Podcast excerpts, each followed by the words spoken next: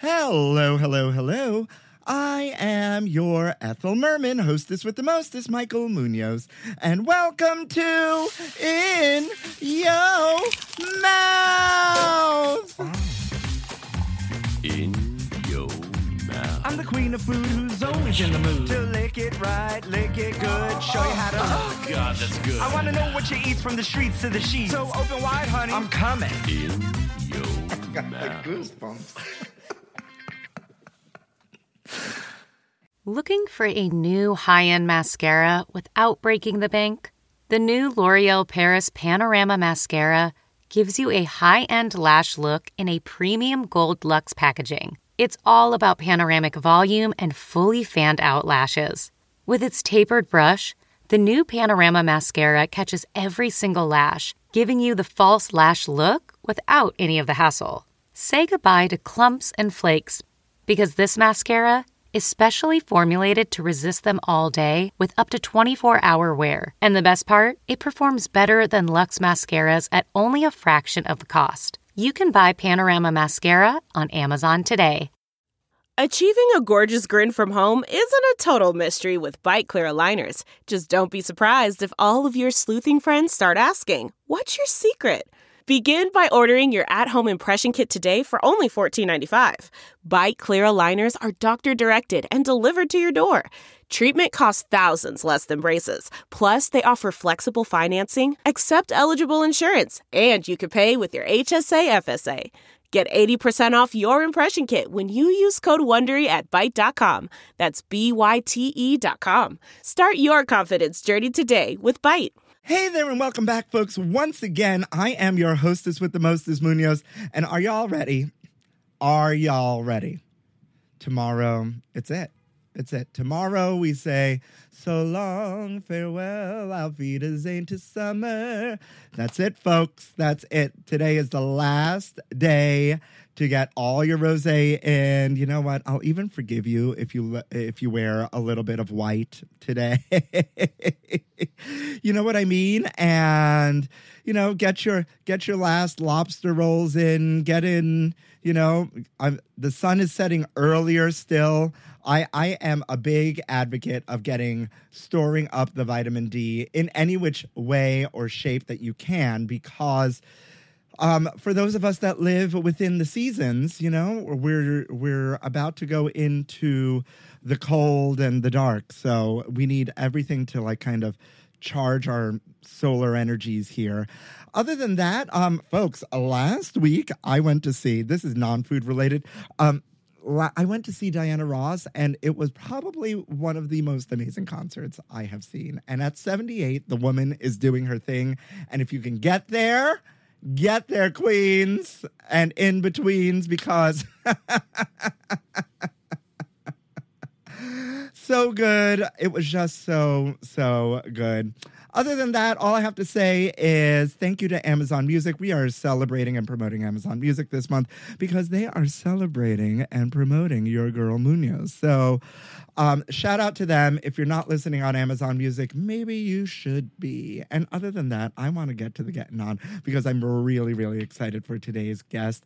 Somebody who I should have probably been in contact with a very long time ago because you know, I call myself the OG of food media, but this one like predates me, honey. She is the OG of food media at the beginning. Um, predates your girl Munoz. So without further ado, please help me welcome the one, the only Adam Roberts. Say hi. Hi. Oh my God, what an intro. That was so impressive. I need to take lessons from you on my own podcast. I don't have nearly as half as much energy as you do. Oh, it's listen. This is the show, honey. This we're, we're here to celebrate you, but I am the show. You are the show. Yeah, I just want some popcorn. I just want to watch you keep going. It's great. it's so funny in your mouth listeners it's so funny to watch my guests faces as i kind of intro the podcast because you know we have a short conversation beforehand as most of you may know who have been listening to me for a long time but i don't talk to my guests for very long. I like to hit the record button and get it moving. And so it's it's you know it's calm munoz. It's like hey how you doing? And then the record button gets hit, and we are we are off to the races. yeah, I love that. That's great. You're, you're putting on a show. That's that's what the people are paying for. So Uh, it is, Great. you know. It, I, I attribute it to my musical theater background, which we will Ah. get into a little later in the know podcast. that. Okay, don't you we know? all? Don't all gay men in food have some kind of musical theater background at some point? You would think it came in our box, but some people have lost it. Like it, it- some people, it fell out. you know? I, yeah, I think there's. A, I mean, I just listen to show tunes whenever I cook, so maybe that's just me. But I feel like You a know. lot of people do too. It is. It is. Yeah. I mean, it's part. It's part of our gay genealogy, whether we accept it or not. Like, you know, uh, it, it's the part of the genealogy the ancestry or the 23andMe doesn't give you. exactly. That's funny. Well, Adam, first and foremost, thank you for giving me of your ver- a time out of your very busy schedule and coming here. It's an honor and a pleasure to have you on. But before we get anywhere, I got to do what I got to do. And Adam, in the grand tradition of In Yo Mouth, I need to wish you happy National Pecan Cookie Day. Wow, Yeah. thank you, and happy pecan cookie day to you. now, uh, great debate. Is it pecan, pecan or is it pecan? I'm very self conscious with certain words because I grew up in New York and I had, growing up, a very thick New York accent. So my husband, who's from the Pacific Northwest, makes fun of me for saying orange instead of orange and horrible instead of horrible. Then I went to college in Atlanta. So pecan and pecan, I feel like a New Yorker would say pecan. Like my mom would be like pecan pie. And then, like in the South, they'd be like pecan, right? Is that where they say pecan? Yeah, yeah. I so I have a British friend who recently said pecan to me, and I was like, "What's a Pecan pie. A That's pecan funny. pie, right? And he was like, "I think," and he was uh, there were pe- there were pecans in this apple pie, and he called them pecans, and I was like, "Pecans? What's a pecan?" And then a long time ago, a Southerner corrected me that a pecan is something you urinate in, and a pecan is a nut. Oh, okay. I like that. That's that's true. Now that I hear it that way, I'll probably Right? never hear pe- pecan again. the Yeah, same way. no, no, Wow. no, no, right? And so it's National Pecan Pecan Cookie Day. Is that what you yeah, said? it's National Pecan Cookie Day, right? Who, who comes up with this stuff? I'm sorry, I don't mean to question your whole podcast's format, but like, where do these days come from? It's the age-old question, and to the person, to the person or persons who run Foodimentary, because they seem to be the authority on these f- national food holidays. I don't know if they've excerpted uh, excerpted from someplace or they um, they came up with them themselves, but. It's it's across the board. I can trust Foodimentary for. No, I, I mean, need to know, know. that it's real, but like I, I've seen it on like Twitter and stuff. But at the same time, it just feels kind of arbitrary. Like, why Yeah, would I mean- today be pecan cookie day versus You're like, so tomorrow? self-conscious about pecan. I know. pecan. I know. I'm being very careful as I say. I don't know. I'm very, very suspicious of all this. I feel like I want to like hire a private investigator to like look into these days and see what the Oh. real deal is. If it's, Oh I wow, feel like there's she's, got to be she's mon- I feel like rich. she's like she's like- just rich, hiring hiring I don't an have that money. investigator. I want to be that private investigator. That's that's gonna be like my Julianna Margulies character. And Yes. um, I feel like it has to have money behind it. I feel like the pecan industry is paying somebody to make today National Pecan Cookie Day. Maybe, but the the thing is, do we really care? I mean, I love a cookie. I am a cookie monster. All right, I will, I will devour me some cookies. But I Like- think there's already a cookie monster. I think you need a new title. I, I will. I, I am second too. You know, Okay, I, yeah, I, yeah. I'm the backup, right? it. but like, no, really, like, it doesn't get as much steam as, let's say, National French Fry Day or National Cheeseburger Day or National like things things the people quote unquote really care about. You know, but me and Lady Kazan over here are like. Uh, we're, we're here for National Pecan Day. Why not? Pecan Oh, Cookie yeah, Day. I mean, a pecan sandy, mm, Yeah. delicious. No, they're great cookies. I don't. I don't want to disparage the cookie. I'm really just raising a question mark over the day and why. and why a lot of them don't make sense and we don't have an answer unfortunately but i love this discussion and we could uh, this could be the entire podcast and and you may have to come back to do Yes. that entire podcast with me, and we'll just go. I feel like it's like the Matrix for you. Like I'm giving you the blue pill or the red pill, and it's going to change your whole podcast format after you like see the the reality behind these days, like what's really yes, going on. yes. You know what? We're gonna we're gonna put a pin in that, and we are gonna come back and do an entire "Why Are There National Food Holidays."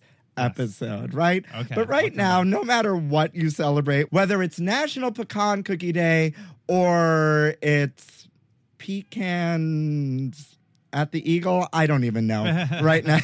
we celebrate you. And moving right along into this day in gay history, I found this really interesting. Adam, did you know that in 1993, Married with Children's Amanda Bearse talks about being a lesbian in an advocate interview? She is the first primetime television star to come out. I remember that. I mean, I, I'm old enough to remember watching Married with Children and being very excited to find out that the neighbor, I forgot her character's name, but she was like the annoying neighbor that Al Bundy hated. And to find out she was a lesbian was was definitely eye opening. And it was during a time in my life where I was always excited to hear about it, like somebody you wouldn't think was gay necessarily coming out. And so, yes, I remember that very well.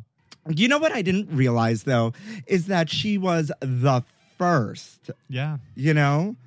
Um interesting. Is that- isn't of, that- um, the mom from Family Ties, Mer- Meredith Baxter Birney, I think eventually came out, but it wasn't until much later, you know. So yeah, I could totally see that being true.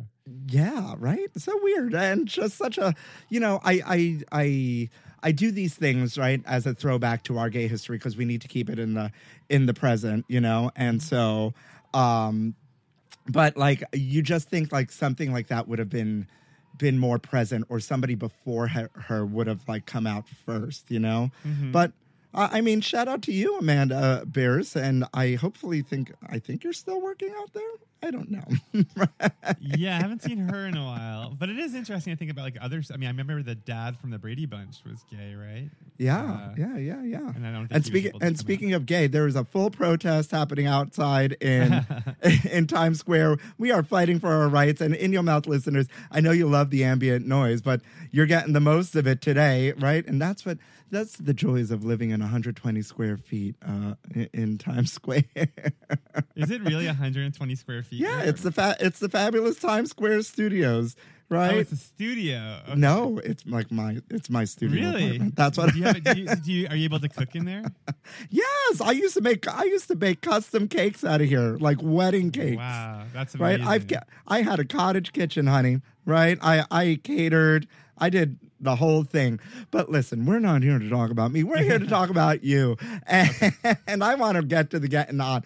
In your mouth listeners, if you didn't know, and you probably already do, Adam Roberts is a self-taught cook and humor writer whose food blog, The Amateur Gourmet, was named the 11th best food blog of all time by First We Feast. He is the author of two books, The Amateur Gourmet and Secrets of the Best Chefs, which was named the best cookbook of the year by the Daily Mail. Roberts has written articles and recipes for such outlets as the Washington Post, the LA Times, Food and Wine, Salon, Serious Eats, and Food 52. You know, just to drop a few names. Uh, he was the host of the Food Network's first ever web series, The FN Dish, and a staff writer, then story editor on the ABC sitcom The Real O'Neills. His podcast, the Amateur Gourmet Podcast, features intimate interviews with food world stars such like Ruth Reichl, Fergus Henderson, and Melissa Clark, soon to be Michael Munoz, hopefully. Oh yes, of course. and um, his latest book, Give My Swiss Chard to Broadway, the official Broadway Lovers Cookbook, co written with Tony nominee Gideon Glick, arrives on shelves October 2022. And that's October 4th, people. Yes. Got it. Okay. Yes. and we're back, right? Oh my goodness. Well, thank you for being here. Adam, listen, you and I were talking before we started here about how we are fairly OGs of food media. I started a blog that shall not be no longer be named in 2009, right? But I was really interested to find out that you started your blog in 2004. You were at like the forefront of the blogging the blogosphere, honey. I'm on the, Mount blog- Rushmore of uh, of food bloggers. Yeah, you and um, gluten free girl, um, Uh-huh. Shauna Ahern, Yeah, right? I remember her. Yeah, I They- mean, I know her. Yeah, all these. Yeah. And it was David Lebovitz and um, Deb from Smitten Kitchen and Clotilde. Yeah, Smitten Chocolate Kitchen. Yeah, they all all from early 2000s, and when it was just this like weird, weird niche thing to do, like it felt like the most obs- like obscure little pocket of the internet. It- there was no sense that food blogs were going to become a thing. Um, and now, now it's such a thing that it's like I don't even recognize food blogs anymore. Like with those like huge SEO like optimization things and like boxes and printing things and uh, it's just I don't even know what they they they, they kind of baffle me. But I'm going on a rant. Keep going. Yeah, yeah, yeah. No, it's uh, it's just a, it's su- such an interesting world uh, from from whence we came to where we are. Honestly, because I mean, my first blog was what the blog, uh, blog spot, and then like Yeah. I struggled with WordPress forever. But like, I want to, I love to start at the very beginnings, right? And I want to know, and I'm sure the audience want, wants to know, like, what drove you? Like, where where did the love of food come from that made you want to start this blog? I grew up in a Jewish family in New York, um, and then eventually Florida.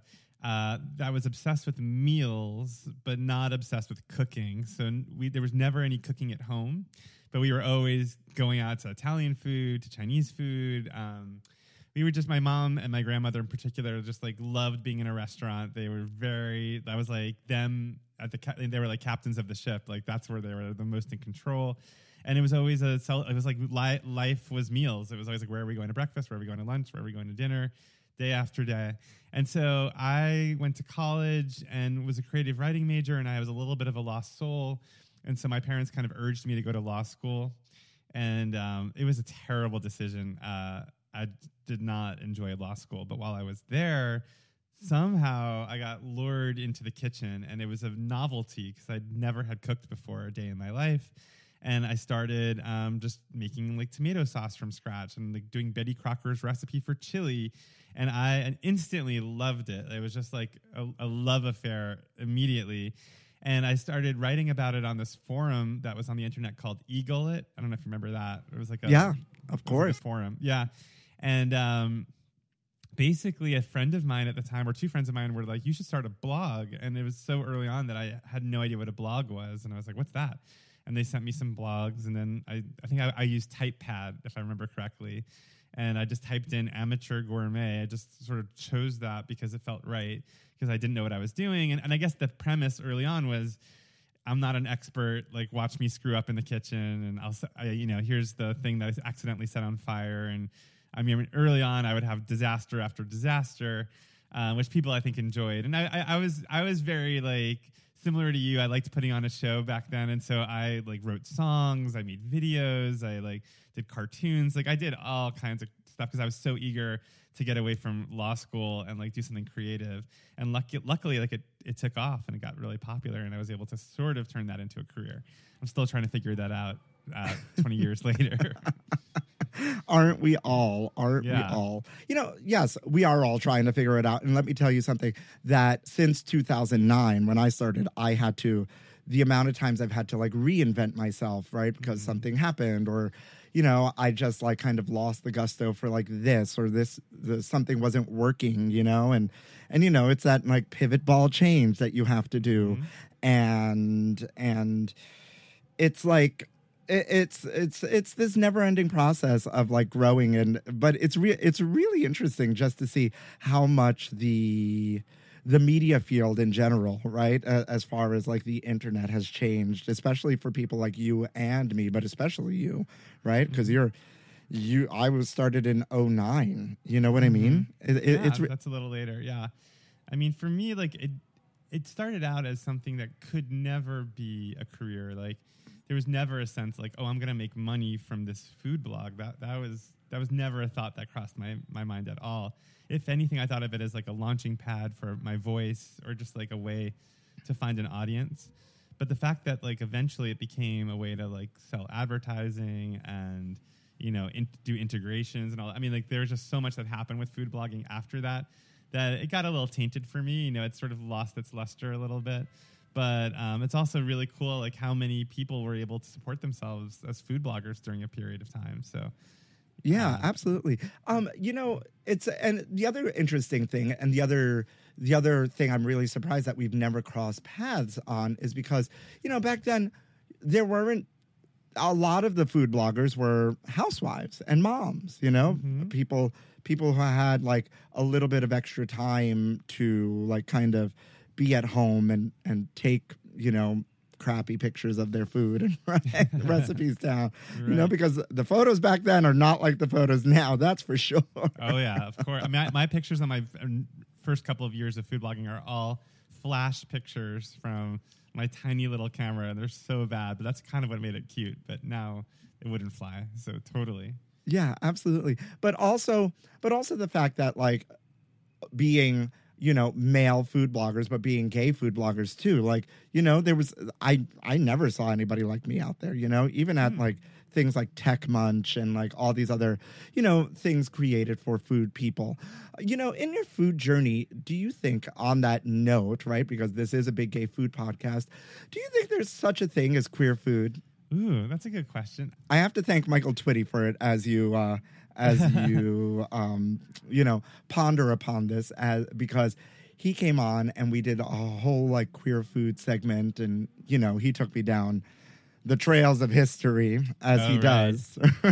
yeah, well, in that case, for sure. I mean, I think he, he would know more than I would in terms of history. I mean, I have certain foods. For some reason, quiche, I always think of as queer food. Maybe because of the, the like the cliche on sitcoms, where it's like the gay man like was bringing the quiche to the dinner party, or like I burned the quiche. Like there was something very funny and effeminate about the word quiche, and I don't know why.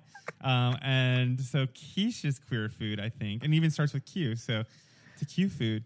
Um, and then so so what you're saying is all Q foods are queer foods. So so so Oh, far we have quince, quince, Quince, uh, Quenelles. quiche, quenelles. Quenelles are kind of queer, I think. Yeah. Oh yes, right? Like Yeah. the dollop of it all. It's so I mean, it's so fussy. Like you know, straight men don't quenelle unless they're like at a four star restaurant. Yes. Um, and, and then I'm and then you know give them a beer and they're kind Yeah. of gay, right? straightens them back up. I'm trying to think like what other queer foods I would think. For some reason, I, I just thought of like a Cosmo, like the cocktail. It's like if you see a man drinking a Cosmo, it's almost certainly a, a, a queer person. I mean, the the men of the Real Housewives of New Jersey are forever drinking apple martinis. Oh, that's true. That, yeah, I don't know what to make of that. That's a little confusing. Do you watch The Real Housewives of New Jersey? I watch most of the franchises. I um I'm an East Coast housewife aficionado, but I live in California. But I have to stop watching the Beverly Hills one because it's so gross to me now and just awful. It- and it- it's just, it, it makes me feel sick watching it. I, I'm a Lisa Rinna stan, no matter how, how many problems she causes. she is problematic, but, but, I am Erika here for. Jayne is like evil. Oh my God, Erika Jayne, Erika Jayne, Erika Jayne, Erika Jayne. Yes. I have a story that has nothing to do with food. I'll tell it in like 0.2 seconds, which is that when I worked, when I was going to law school, I was not very good at it. But my parents came to visit me, and they were at a hotel, and I was I play the piano, and I was playing for them, and a woman came over and put a twenty dollar bill down and asked me to play um, the theme from Somewhere in Time, the movie. And so I started playing it, and my mom gave the money back to the people uh, just to make conversation. And it turned out it was Tom Girardi and Erika Jayne, and they hired me to like go work at his law firm, which I had no idea was this corrupt, like evil, like workplace. So I worked there for a whole summer, and Erika Oh. Jayne got me my job. Oh wow! Wow! yeah, there's my connection. In your mouth, listeners, we have the full tea on what actually happened in the Girardi Keese. I had no idea. I mean, I, we I- do it's so not. we do not. We do not claim these things. I don't need Erika Jayne coming after me. I know. Actually, that's so funny because my friend does a Bravo podcast and just spoke about um, one of the Diana on the Real Housewives, and she said something about her and got a cease and desist letter from the, from Diana's lawyer. So be very careful Yes. what you say. yes, Erika Jayne. Erika Jayne. You know, you do you, girl. You do you, and look Mm-hmm. I'm fabulous. derailing your food podcast. All right, let's go back to food. Amazing. and hysterical.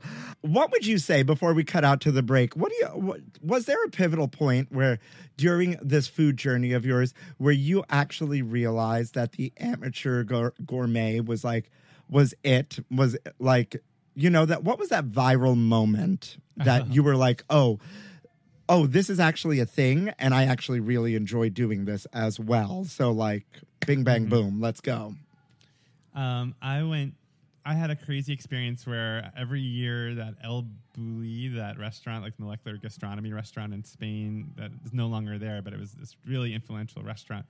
And every year I would apply for reservations. It was like a, applying to college. You just submitted and you hoped to get in. It was like 2,000 people. 2,000 people got reservations out of like you know four million people trying. And then one year in 2006 after i met my partner craig i got a reservation and we flew to spain and we drove up the costa brava and we went to el bulli. And like a very good food blogger i took my little videos and i took my pictures and i wrote everything down. And when i got back i did a giant post where it was like um, you know pictures from the trip but i like put it like in a cartoon format with like speech balloons and images and video.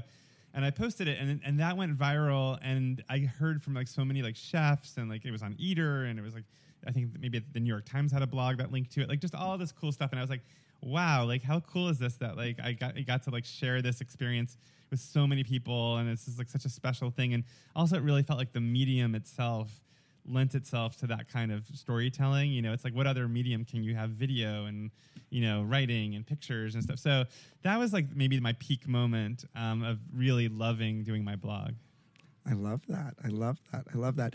Do you think that through this journey of writing your blog, right, that you're going back to this queer food question, that your your queerness, your gayness, your whatever, your being kind of added to that, like added a little flavor to that, like, and really kind of shaped it in what it was?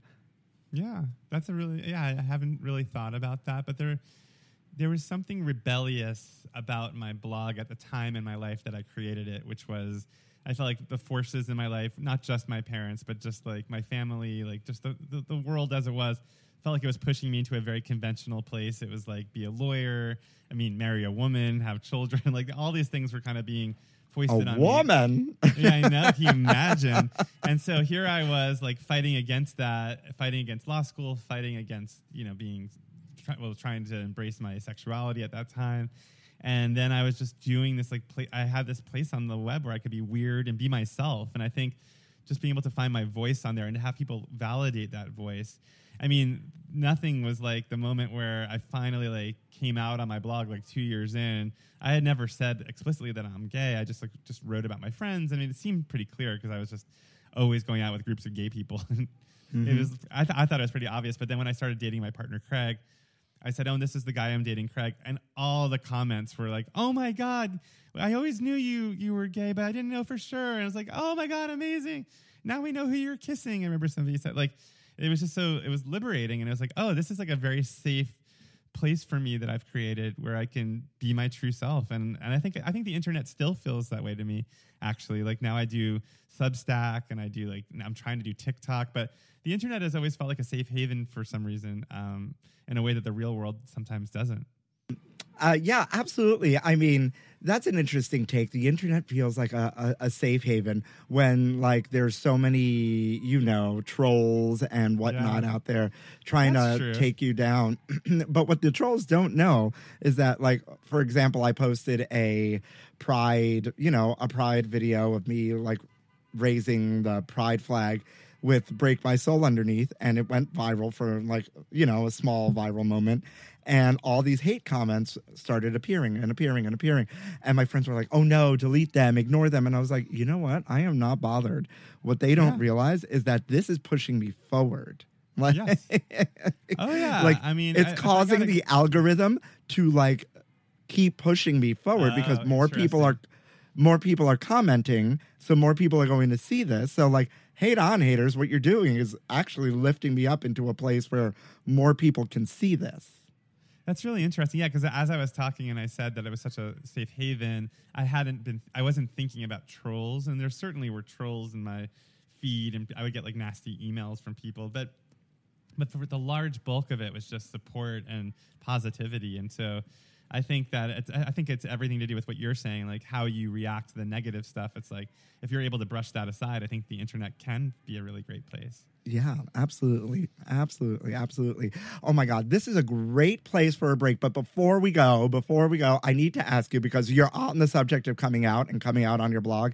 And I think our stories matter because we never know who's listening to us and who we can affect with our story. Would you mind talking to me about your coming out story? Sure. Um, well, I mean, I came out when I was in college. I went to Emory um, in Atlanta, and I had The year best- was 1872. Yeah, yeah, it was the early 1700s. Um, and I had two best female friends whose names I will leave out of this for obvious reasons once I tell this story. But they were in my dorm room, and I it was just like I remember it was like around Halloween, and I was like, I need to do this. Like I need to do this. So I didn't know how to do it. So I was like. Um, let's play a game, you guys. Like, let's play a game called like Deepest Darkest Secrets. And they're like, okay. And I was like, let's each like tell our deepest darkest secrets. And so like one of my female friends was like, "Well, I've never talked about this before." She's like, "But um, I've never been kissed. Like I've never kissed anyone, and I'm really embarrassed, and it's like really sad." And I was like, "Yeah, yeah, yeah, yeah, that's great." And then the next friend was like, um, "Well, actually, like I used to struggle with anorexia," and, and then I was like, "Uh huh, uh huh, uh huh, uh-huh. like let's get on with it." and then it was like. I was like, I'm gay. and they're like, oh my God. And now when I look back on it, I'm like, wait a second, like those secrets that they were telling me were pretty serious secrets. And like I was so narcissistic that I was just like wrapped up in my like coming out story. So now I look back on that like, oh, uh, I kind of was forcing the moment to be about me. But at the same time, it was really a nice way to come out because we were all sharing and connecting. And that was great. And then I came out to most of my college friends. And then I called my parents. That didn't go so well. Um, and that took a long time to you know work through. But my parents have really come around, and years later, uh, I had a wedding to my partner, and my parents helped pay for it. So um, that was the happy end. You know the the climax of the the movie, I guess, version of this. Yeah, I love that. I mean, there has to be a little self forgiveness in there, right? And uh, which I'm sure you've done and realized that, like, you know, we as young people are so self involved, especially when we're going through some major crap, you know, Right. that like Yeah. that like major things like that just like yeah that's great but what about me as opposed Yeah, to like I being know.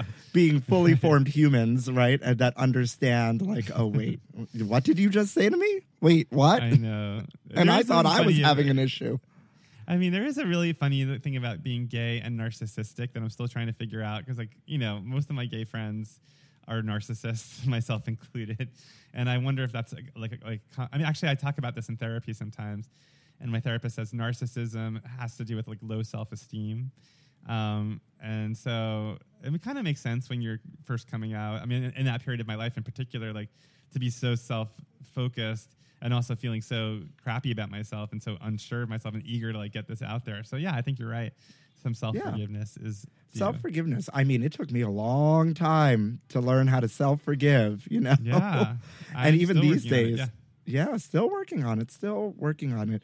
And um, i say it a lot or i've been saying it a lot more often these days is that you know coming out is just not this one thing you know? Mm-hmm. it's this ever evolving thing. We, we're forever coming out to somebody. We're forever evolving as humans and then re you know reinventing ourselves and coming out again and and whatnot. And so you know our this is why our stories matter right? From whence we came to where we are to where we're going you know what i mean and it's important for people to hear about this and and we never know who we can help or inspire or or you know Oh, just I mean, even just through my blog, I'm sure. too. I'm sure through your stuff too. Like I've I've heard from countless uh, people who are closeted who ask for advice for coming out, and a couple that I even like, you know, mentored or like spoke to before they came out to their families. So yeah, it's an incredible uh, aspect of being a queer food writer. Is like the food is sort of like the the the screen or like the thing that like seems like it's about that, but it's actually about something deeper. It's about who you are and what you represent to people. So I think that that's a it's a really cool way to think about it. Yeah, and and this is one of the joys of this podcast, and why this podcast has kind of grown into. This is the Seymour, right? This is the Little Shop of Horrors, not the Seymour. This is the, the Audrey two Ah, right, of the of food course. world. right? Yes. Because this this took over my life. I'm not driving this car. This podcast, like, literally was like, you know what we're doing? We're doing this thing, and it's part of the joy of like, you know, being being here with people like you and and getting getting to know you. Yes, we talk about the food and the journey and the cooking and the and the books and and the hard work and the fabulous things that all of us are doing in the food world. But then when do we as in our fields get to tell in this field specifically get to tell this story? Mhm. You know?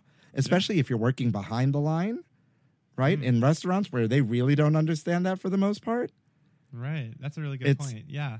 and so it's connecting with each other right and hopefully connecting to the audience out there right in this in this way right through through food because food is universal right and and and learning these things you know and and having having these moments right and i think 100%. I, I think that's I think that's a lovely like you know Brene Brown or something, Yeah. someone who I really uh, uh, aspire to be played. right.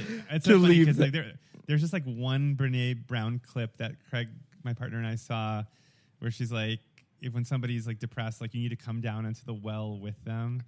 And like that's the only Brene Brown thing we've ever seen. And now whenever like Craig's in a bad mood, he's like, "You need to come down into the well with me." And I'm like, "Oh my god!" Like that's like the, you saw like one percent of this entire thing, and you just keep quoting it. But it's actually kind of good advice. So Listen, get get down there. Just get down there for that you have to man, get please. into the well. It's true. Get into the well, get a little well. wet. Yeah. Get a little wet, and like when you climb out, you know, maybe you'll be the better for it. I hope so. Is that the name of this episode? Getting into the well? I don't know. Listen, in your mouth listeners. Um, it is time to cut out to this break. Adam and I need a sip of water, and we actually may go out and join this protest for a minute. And we're going to be back with my favorite part and your favorite part of the podcast. Delve into the shadows of the mind with Sleeping Dogs, a gripping murder mystery starring Academy Award winner Russell Crowe. Now available on digital. Crowe portrays an ex homicide detective unraveling a brutal murder he can't recall.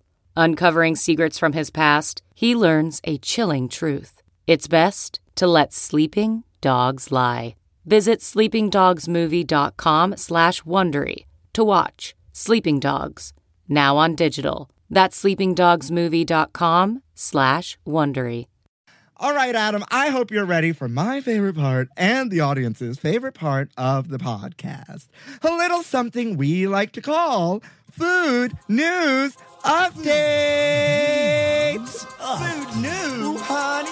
You ain't ready, girl. Spill the tea. Update. You can order a box of the world's rarest cucumbers to try in your next gin and tonic. What? Yeah, you can order a box of rare cucumbers to to not only put in your gin and tonic, but to do whatever else you feel fit. Wait, do you put cucumbers in your gin and tonic? I guess that's a good idea. I've never done that before. What do you mean? Really? I've just put gin and tonic and a lime in my gin and tonic, but cucumbers sound very refreshing. Yeah, I mean, I I felt I feel like that's standard. I, I'm not that bougie. Also, I'm not. I will eat a cucumber, but I'm not a fan of a cucumber. Oh. Does that make sense? I like a I like a cucumber in a Greek salad. I think that's good there. Yeah, um, I mean, I'll like, them. I, I like Persian cucumbers because they're a little more concentrated. I don't like a watery cucumber that's like all- mostly like just like liquid. So I'm, I'm, I, I hear that. prefer a Persian cucumber by far. Got it. Okay. Hello, honk if you love Persian cucumbers. Well, apparently, um, Hendrick's is now working to cultivate some of the world's rarest cucumbers, ensuring they'll be available for garnishing your next gin and tonic. Hendrick's master distiller Leslie Gracie partnered with Lenore Newman, PhD, the director of the Food and Agriculture Institute at the University of the Fraser Valley, to identify some of the scarcest cucumber species that are scattered throughout multiple continents. And basically, um, they focused on six varieties, and seeds from those fruits were planted and cultivated in greenhouses. And now you can order a box of them and like get them to put in your gin and tonics. Are they only? Are, are they designed for gin and tonics exclusively? Like, could you put it in a salad? I mean, of course you could. I mean, why? Uh, I mean, if you're eating it, why couldn't you put it in a salad, right? because Hendrick's developed it. Maybe it has like certain botanical qualities that lend themselves better to drinking. no, it sounds to me like these are what we call. Wouldn't you call these heritage cucumbers, or does that Maybe. not fall, fall into I just that made category? some. Um, I just made some moldy cucumbers because I was trying to make pickles at home. I saw that. I saw that, yes, and you and it did you not left go very well. Yeah, you left you left things sticking out of the brine, and that's why I the did. mold for, formed. I know. right? And I was going to comment on that, but like everybody else has answered you.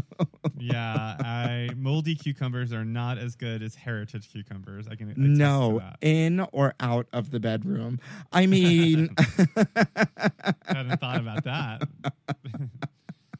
I just thought this was really interesting. Um, and that like Hendrick's has like spearheaded this whole um like cucumber rejuvenation, right? Because I mean, it's kind of like it's extinct. It's what I guess the good part of zoos, if there is a good part of zoos, don't come after me, PETA, is doing for animals. Like, you know, like rare cucumbers that are on the verge of being extinct. They like found the seeds and are cultivating more of them. So now there's more of them to get your hands on. And now they can do this like funny little promo to hand them out to stick, you know, shove one in your gin and tonic. I was just thinking of like a cucumber petting zoo. That sounds like something that we can make a lot of money with. You know, come pet some Uh, you heritage know- cucumbers. You know, back in the day, I feel like Times Square used to be a cucumber petting zoo. I knew you were going to go there. Yeah, I thought you were going to make an I mean- eagle joke again. How how could you not? How could you not? I think we're here for this. Well, no matter how yeah, you enjoy. I, I- honestly, I set that. I set up the perfect queer food podcast joke. That was like, you know, consummate in your mouth uh, podcast material. I mean, you are on a podcast called In Your Mouth, but like, listen, it is it is educational and fun at the same time. You see what I'm we did learning there? a lot. Yeah. Well, Kellogg's wants you to add water to your cereal. Have you heard these with these Kellogg's Insta Bowls? no, I've not heard. anything No, would you this. put water in your cereal? Uh, Like, there's been beer in the cereal, there's been orange juice in the cereal, and now there's water in your cereal. I would prefer water to beer or orange juice in my cereal, but I much would prefer milk.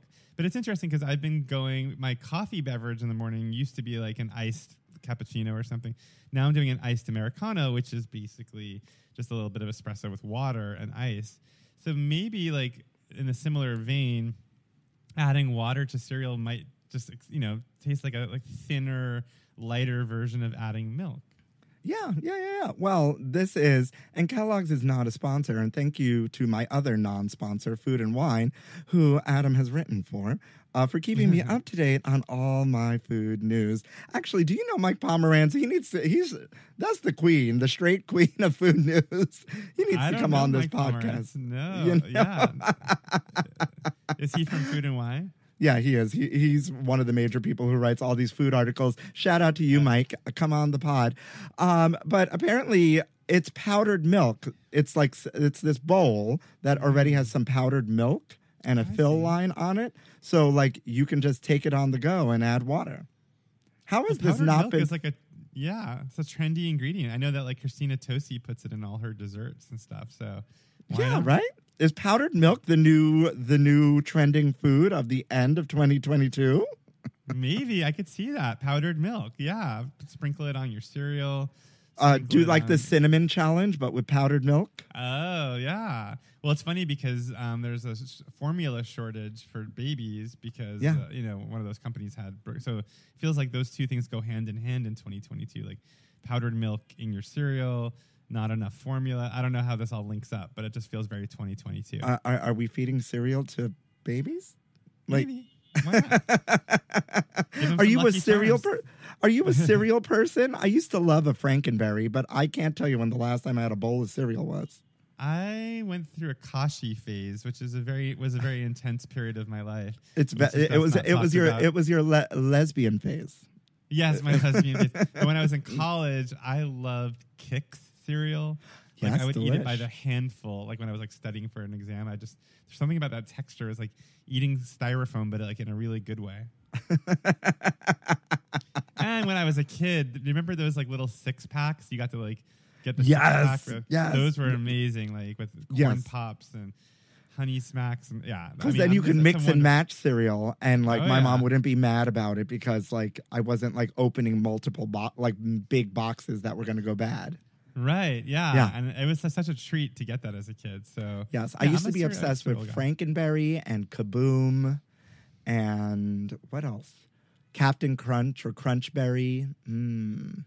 I would go as far as to say that Frankenberry is queer food. Frank, you know what? Frankenberry was a queer icon.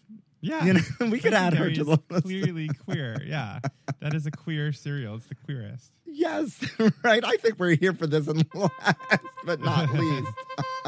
a six-year-old man paddles 38 miles in a hollowed out pumpkin to break the world record. I don't even know what to say to that. That just wait. First of all, there's a world record already established about paddling a, a hollowed out pumpkin. Yeah. Like, Was it set by Cinderella? no. it's possible that is true. Maybe I don't know. You know what? I figured we'd go down. Um, I figured maybe you would take me down like a food waste uh, um conversation here, but like because that's a large pumpkin, and couldn't that feed people? I'm just Right? even trying to visualize this. Like if you hollowed out a large pumpkin and put it in water and sat inside of it, it would stay atop the water. That's crazy to me. Yeah, I mean, on August 27th, two official witnesses, friends, and family watched as Nebraska resident Duane Hansen paddle an 846 pound floating pumpkin down to Missouri River in attempt to beat the Guinness World Record. Wait, 846 pound pumpkin? Yeah. That's crazy. I need to see pictures of this. When we hang up, I'm going to go look this up online. that is wild. I've Isn't never. that crazy? Yes. That is a very specific thing to do with your life and with a pumpkin. I mean, yeah, but there are people out there. It's a whole trending thing, uh, apparently, that like people, there's seminars on how to grow like oversized gourds and things. Well, You a gourd, an oversized gourd petting zoo can be set up next to our cucumber petting zoo, depending And- on whether you're a size queen or not.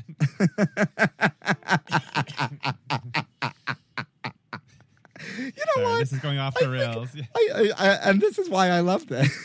I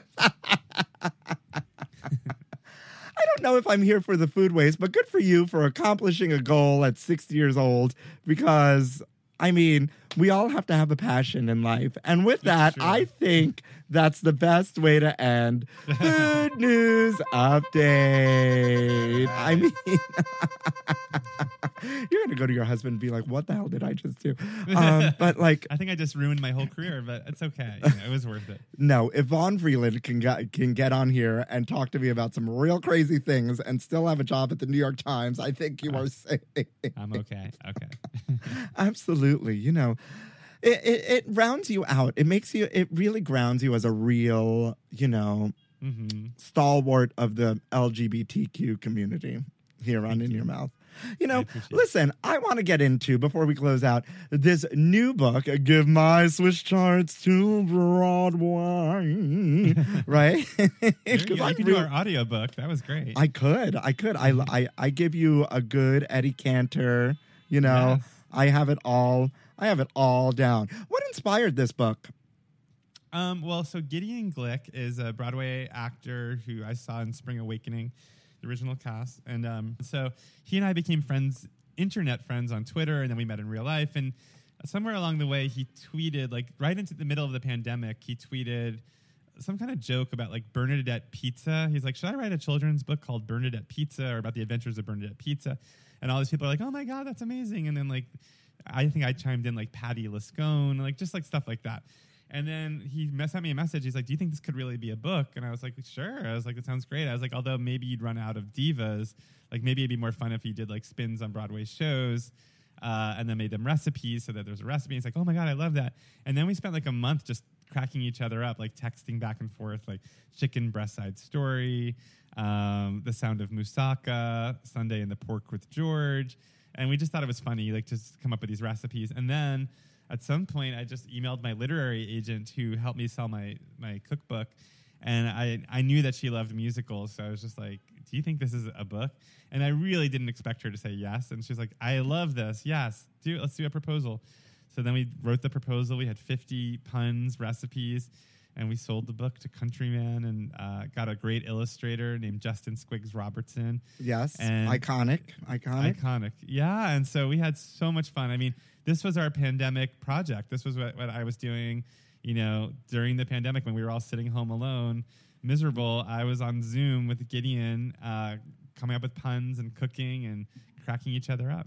Oh, that, uh, that's amazing. You were you were there being creative and coming out with a book, and I was here drinking and eating tacos every. I was doing plenty of that too. I was also playing Legend of Zelda: The Breath of the Wild, which I'd never, I had never played video games since I was a kid, and I got very addicted to it. So yes, I, yes, that I one was not for all so the productive. gamers out there. yes, it was very queer. Yes, I love that. I love that. So, what kind of like, what kind of food should we be expecting from it? Right? Because I mean, if if you're giving me a chicken breast side story, I don't know what that tastes like. Well, that's a great one because it's um, you know, it has some Puerto Rican flair to it. I actually spoke to Illyanna Maisonet, Yes, friend Uh, to the podcast, right? friend Um, to the podcast. Yeah, and also she, um, recently came out as queer too. I, th- she I did, think. yes. Yes. And um, so she gave me advice on how to zhuzh up my dish, which had pineapple marinated chicken breast because of the land of pineapple breezes, or you know that's a lyric from West Side Story. Mm-hmm. And then um, and we had plantains uh, in, with that, and then I had a, a rice with cilantro and lime juice, and she yelled at me and she's like, "No, no, no, no, this isn't this isn't chipotle." I remember she said. She said, "You know, if this is Puerto Rican influence, you need to put sazon. Sazon is that how you say that? Sazon. sazon seasoning in it. So uh, that's what I did, and so that was the chicken breast side story. But like, there's so many fun like Sunday in the Pork with George. Um, I, I I love that musical, and it's all about pointillistic painting. So for that one, I I did like. Um, uh, I put peppers and, and herbs and carrots like in the food processor, and then like mix them up with uh, ground meat or ground pork, so that uh, the meatballs had flecks of color and Yeah, light, just like the speckles. musical. So yeah, speckle. So like every recipe sort of reflects the musical in some way, which uh, it was really fun. Oh, the wicked one, wicked doodles, like snickerdoodles, but they have green matcha powder in them to turn them green, like Elphaba. So yeah, it's uh, it was really creative and fun. It, it sounds really creative and a bit complicated. Was it was it a hurdle to like kind of really no, put it no, all was just- together? I mean, I don't. I mean, the only hurdle was like if there was a if there was like a show that we couldn't come up with a pun for. There was like a handful where we couldn't think of like a pun, but otherwise, no. I mean, it was just sure. It was just so much fun. Honestly, I had a great time doing it. I love that. I love that, and I can't wait to get my hands on it. What's your favorite recipe out of the book? Ooh, that's a hard one. Um, I really love Pinto the Woods, which is our uh, white bean dip, like milky white bean dip, uh, with uh, all kinds of greens, greens, and nothing but greens uh, in the dip. But it's like white beans with garlic and herbs. And I made this for some friends that has olive oil, and it's like you know you dip like pita chips into it. And it's a fantastic appetizer, but also those wicked doodles. I, I actually have a batch over my shoulder. Like the green tea powder in um, Snickerdoodles is actually a really good addition because it gives it a little bitterness and depth. Uh, and then if you want to add green food coloring, it's great for Halloween. Oh, oh well, we're just we're covering all all the things here. hey, I'm the QVC of my queer cookbook, so there you go. and being a QVC host is like my ultimate dream. Oh, odd, well, odd as it sounds, I want to be on your TV with- at like four in the morning. Isn't there a show with Vanessa Bayer on TV right now where she that's that's her dream? Did oh, is that? it? No, Yeah, I, I don't. I don't know that one. I'm gonna have to find it. I think it's called "I Love That for You." Oh well, I love that for you. uh, you. Know what? I love this for you. Thank you. oh my god! And I'm seeing Into the Woods tomorrow. Amazing. Um, it, uh, in two weeks. I'm so excited. It's supposed to be amazing. This. oh my god! Well, we must have we must have a drink when you're in town. yes, I'd love to finally meet you in real life too. That'd be great. Yes, that would be incredible. I can't thank you enough, and I can't wait to get my hands on this book, right? Because this is um this is a yummy, pun intended, for all the musical theater geeks out there, um, for sure. Uh it's it's really it's really um it's really inspiring and I love I just love that it's a a separation that's not the word i'm looking for a a departation of like you know a standard cookbook right and Mhm. i i love you know i love my nigella lawson or my you know my mission street food what else is up here my gluten-free girl every day you know Yeah. right with beautiful photos and i'm sure you have all that too but this is just like you know it's it's a lighthearted way to like kind of present what seem to be really great recipes, right? That I mean, and I'm sure they are because you've been doing this forever. So I'm really excited. you are a good QVC host. I'm like, I'm like, I'm ready to buy this, and I and I already have a copy. So that was great. Thank you. Yeah. Well, listen, I, I don't have just anybody on this podcast. You know, Well, they don't I'm call me the Andy honored. Cohen of Yeah. food for nothing, honey. Okay. Yeah, no, this was a lot of fun. I'm, I, you definitely asked me things that no other food podcast host has asked me, so I appreciate it, and it was really Well, fun we- to talk to you. I said it before and I say it again, right? Yes, yes, we celebrate you in food, but here on In Your Mouth, we want to get to know the whole you. You know, we we want to we want a full tasting. We want the full tasting menu here on the podcast. you got it. All right. Yes, I'm glad to share my full buffet of myself. Yes, yes. All right. Tell the kids where they can buy the book. Give them all the handles and let them know when we are opening our cucumber petting zoo, please. um, you can buy the book wherever books are sold online. It comes out October 4th, but pre ordering it is a great help to us because it just helps people become more aware of the book. So if you want to order it, please pre order it. And I will be in New York for a book signing event at the Drama Bookshop um, in early October. So keep your eyes peeled for that. You can follow me on all social media at Amateur Gourmet. I'm on Twitter, Instagram, Facebook, and now TikTok. Um, and I will keep you updated. But um, yeah, I think that was that. It? Oh, and the petting zoo. The petting zoo will be opening in early November. Early November. Okay, great. I have to grow my giant gourd first, but I Yes. have some Viagra, so I think I should be fine. 200 284 pounds of a giant gourd. Yes, cord exactly. right There you go. and then we can go we can go swimming with it in uh in the hudson right That sounds like our a perfect first date for when we finally meet. yes and and we can go oyster farming because they just dumped a million oysters into the hudson Those so sound delicious. I can't wait Right. to eat those. I don't know about that. you and i are going to keep going back and forth for the next two hours on this.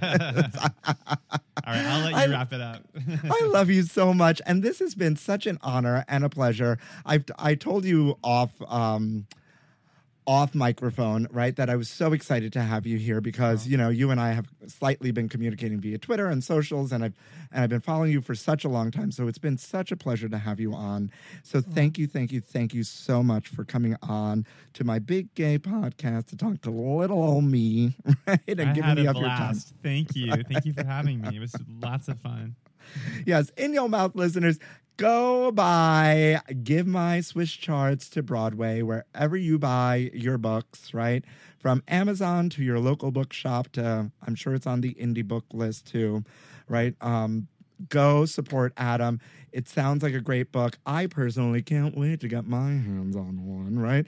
I do, li- I do live uh, on the Great White Way here, so it, it Yeah. my 120 square feet would be a, a miss without one. So, and go follow Adam everywhere on all socials. Show him all the love. It's been a great episode, and thank you once again. Other than that, um, we are nearing this date of October 12th. What's happening on October 12th? Well, it's after Adam's book comes out, and I can't tell you more than that just now. But it's going to be a good day. It's going to be a good day in television history, is all I got to say.